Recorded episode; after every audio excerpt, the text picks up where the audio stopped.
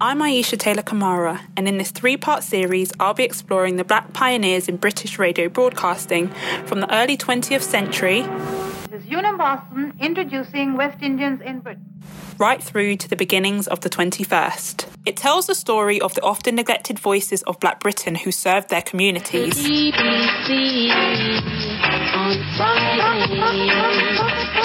pirate radio stations like DBC and LWR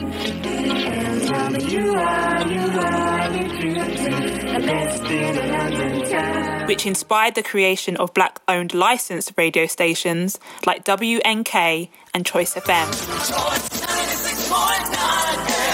And not just those who served the communities whose culture, tastes, and interests were not being catered for by the mainstream, but those who also served the wider British public.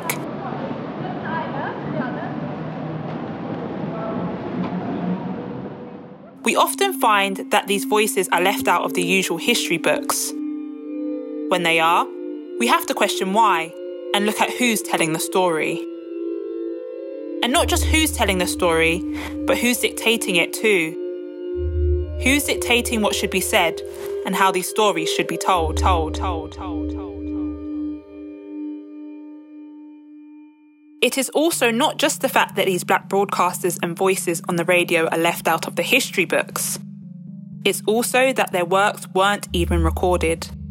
Even when they were, we are told that because the audience they were talking to or the amount of listeners to the show was so small, that exploring this further is not worth it. The programs are somewhat deemed insignificant. Or when we get told that these programs were recorded, they were lost so they say. Say, say, say, say, say, say. So throughout this series, I've spoken to a number of people, including researchers, academics, and also some of those black pioneers who've helped make British radio broadcasting what it is today. In this episode, I speak to Lloyd Bradley, a journalist, writer, and black music expert, about the influence of the Southern Syncopated Orchestra. Stephen Bourne, a cultural historian specialising in the black presence in Britain, about black women vocalists on BBC Radio and Uchenna Ngwe, an oboist and PhD researcher exploring the musical histories of Black Caribbean and African classical musicians and composers in Britain. Welcome to In Safe Hands, the voices of Black Britain. The story you're about to hear today starts way before June 1948. Black people were making their mark in Britain, claiming their stake. Calypso had been thriving and jazz too. This story even begins before the birth of British radio in 1922. In 1919, the first black band in Britain made their mark, the band put together by William Marion Cook. The 27 piece band gave jazz a new look. They went by the name of the Southern Syncopated Orchestra originally made up of African Americans, but when they started to leave Britain, the West Indians took over. The Southern Syncopated Orchestra turned up and essentially brought jazz to the UK, you know, 1919, and jazz hadn't been going that long in America, and there might have been some records made over here, but they were the first black band to tour here. There was a a white jazz band toured around the same time, just a little bit after the Southern Syncopated Orchestra. Um, but uh, the the great thing about that was it was the beginnings of a black British music at that point because the uh, Southern Syncopated Orchestra stayed for so long that their members were, were going home, you know, just had enough and went back to America. And they were being replaced by black players from the Commonwealth, which was Nigeria, oh, Anglophone West Africa. Or um, the Caribbean, you know. And uh, the great thing was, was they were bringing their own ideas with them as well. Yes, they were playing the jazz that the crowds expected. This is the mid 1920s, but they were bringing little bits of their own styles in there. So at that point, sort of black British music started evolving. The Southern Syncopated Orchestra made a big impression in Edwardian London, UK, with Edward VIII inviting them to play at Buckingham Palace and even the first anniversary of Armistice Day. The band took London, then Britain by storm. They popularised black music in Britain, and London's club scene was then transformed. Tragedy hit the band, who ended up being caught in a wreckage. Their success was rudely interrupted, which has meant their story has remained hidden for decades. On a voyage for a tour from Scotland to Ireland 99 years ago this month, the ship they were sailing on, the SS Rowan, was struck. Tragically, members of the band drowned along with their instruments and sound. Following the tragedy, the band did try to recover, but in 1921 they disbanded and music recordings of the group are yet to be discovered. Frank Bates, Pete Robinson, Sidney Bechet, Abby Mitchell, Cyril Blake, Evelyn Dove are just a handful of names you should know. And black people weren't just making the music, they were making the instruments too. Ones that would be extremely influential for how people danced and moved.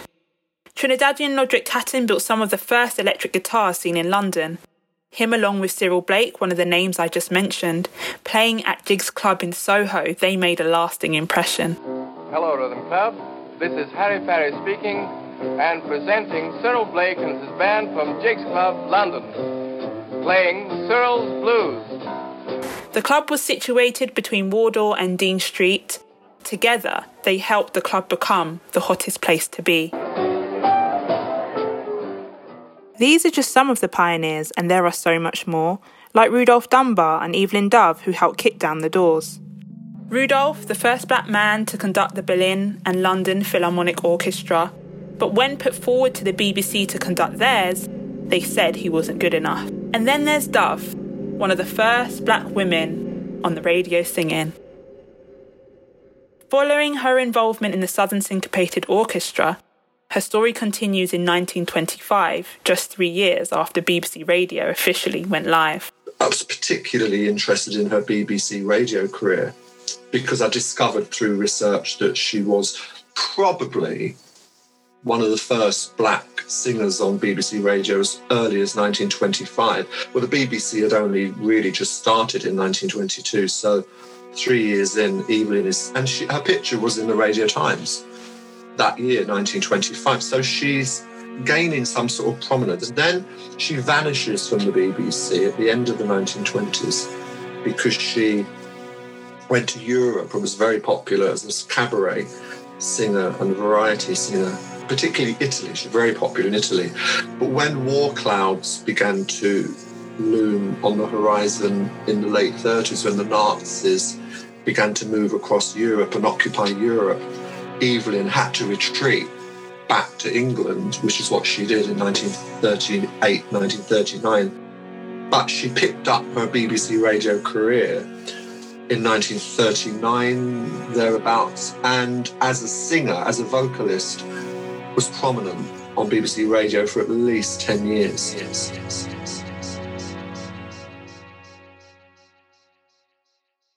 We was introduced to probably the first black singer on radio. She had the voice, she had the flow, the voice of a beautiful bird, one that's been forgotten, something that happens far too often. So let's show her some love. Let me introduce Ms. Evelyn Dove.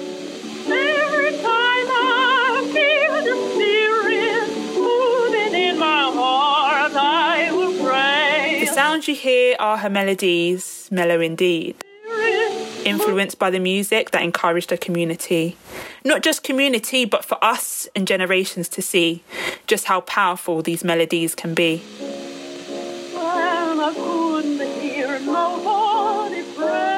Extraordinary, extraordinary career, really. And and but to be so forgotten at the end was very, very sad.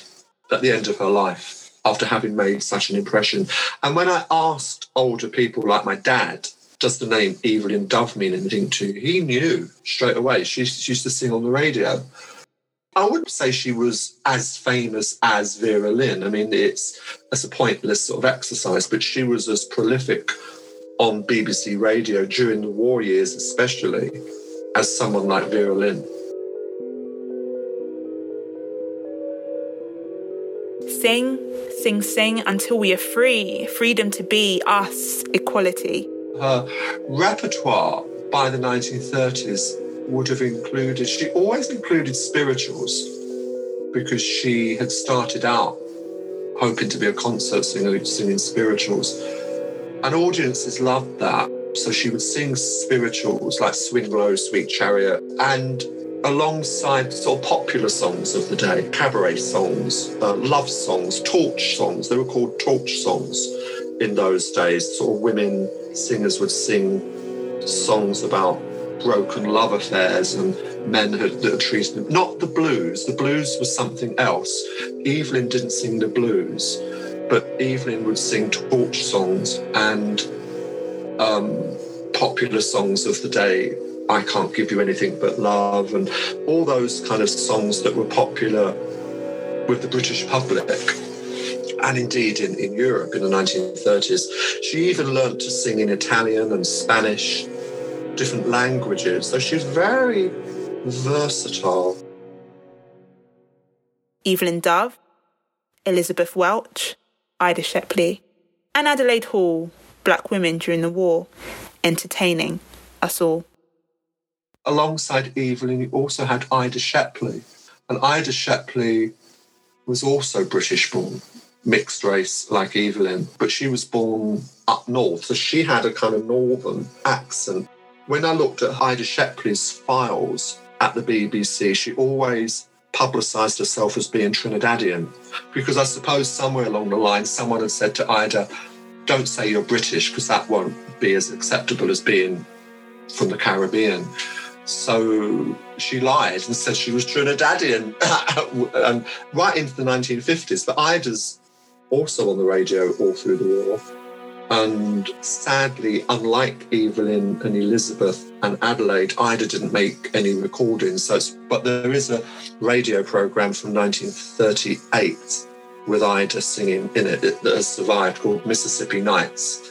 And she had a beautiful voice, really beautiful voice. So there were others. Evelyn wasn't alone, but those four are the, the, the, main kind of women, black women vocalists on BBC Radio. Black men and women came from all over Trinidad, Jamaica, Sierra Leone, and Nigeria to do their bit in the air, on land, and at sea, making their mark in what they were told was the mother country. Sacrifices were made, and there was so much bravery, but their stories and contributions often left out of British history. After having done this work for decades, I've come to the conclusion that those people back then, when they were writing the histories of the BBC and history books and hi- histories of musical theatre, Uh, when I was growing up in the 70s and 80s and taking an interest in this subject, it, it was quite apparent that they were missed. I knew who they were. I knew who Edric Connor was, who Evelyn Dove was, who Elizabeth was, and they were always missing from these books. There is this book called What Did You Do in the War, Auntie? So it's a book about the BBC in wartime, and not one black person is mentioned in it. And yet, if you look at my book, Under Fire, Black Britain in Wartime, 39 to 45, I've done a whole chapter which I could expand into a book if I wanted to, about the black presence on BBC Radio in the Second World War. And when you just read that chapter, it gives you a snapshot of how important black artists, not just singers, but actors. I mean, Elizabeth Welch made her acting debut on BBC Radio in 1944 in a George Bernard Shaw play. I mean, this is extraordinary. Robert Adams from Guyana played the lead that same year in Eugene O'Neill's The Emperor Jones. It's extraordinary. These melodies they sung helped unite one another, and there's so many out there left to discover. He wanted to spice up classical music, adding some flavour. You've probably already heard of him. He goes by the name of Samuel Coleridge Taylor. Another Sierra Leonean helped set the path. Born before evening, he also put in the graft. Inspired by black people all over the world, one of his melodies is titled They Would Not Lend Me a Child.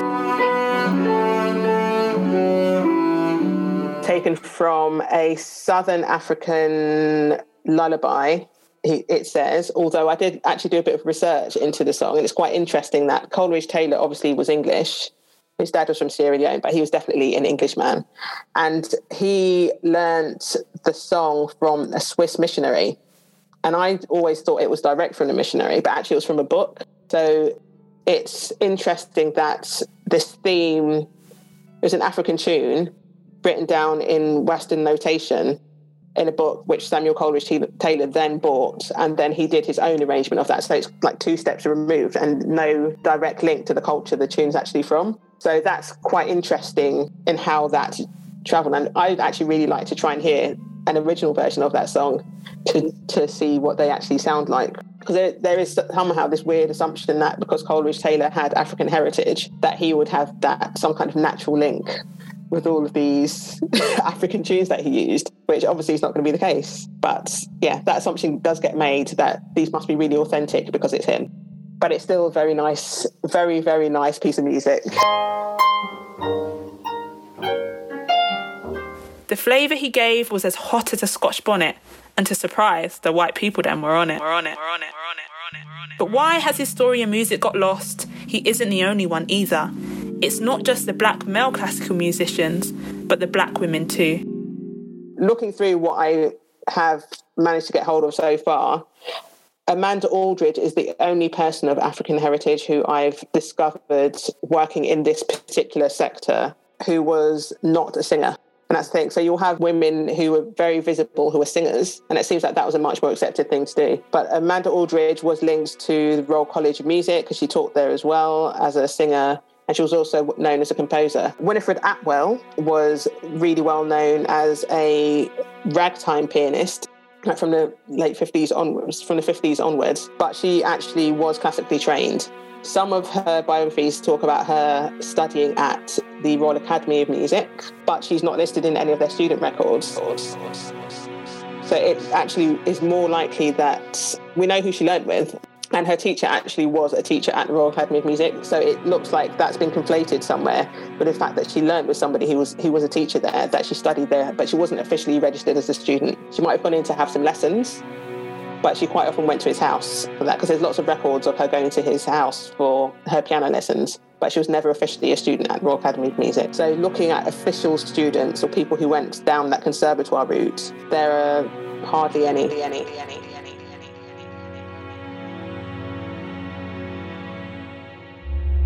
There's so much more of this story, so much more to know. As you can see, black music doesn't start from the Windrush in Tilbury. It doesn't start in June 1948, nor does it start with John Blanke and Henry 7th and 8th. Samuel Coleridge Taylor, Winifred Atwell, Amanda Aldridge are just some of the names. But names like Beethoven, Mozart are etched in our brain. The names of black composers, on the other hand, are not in plain sight and sound but are hidden. Uchenna's Project Plainsight Sound is on a mission to rediscover, document, and highlight the African descent contribution.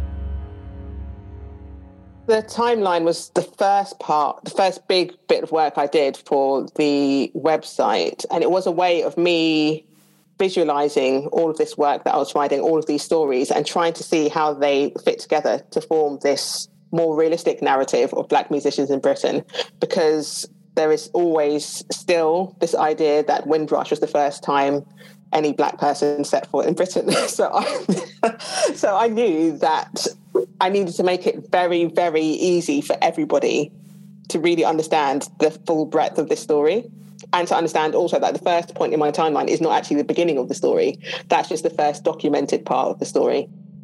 So obviously it starts with John Blanke, who we all know was a trumpeter in Tudor courts of Henry's seventh and eighth. And it then, as as I'm finding more and more people who worked as classical musicians, or although it wasn't called classical in that in those in that period, um, but who worked in what would now be thought of as art music, um, and it'd be performers, instrumentalists, and singers uh, who I'm focusing on at the moment. Some of these black musicians came from the colonies, a good few from West Africa, training as music students in the conservatoire. There was this history of West African students coming to the UK to study throughout the 20th century, in late 19th, early 20th century. And some of them had been music students. I knew that from, I studied at what was then Trinity College of Music and knew that there had been um, people like King Sunny Ade and Fela Kuti who had studied at music conservatoires. So they'd obviously studied classical music, but weren't really spoken about in terms of classical classical performance. So I knew there were all these people out there who must have existed, must have been in these places, but weren't really being acknowledged. These conservatoires seem like they were the place to be, training musicians from all over the world, not just this country. You see, these black people loving classical had to be of some sort of higher status. To get to the academy, these people had to be be able to afford the instruments, the wind, the strings, the brass.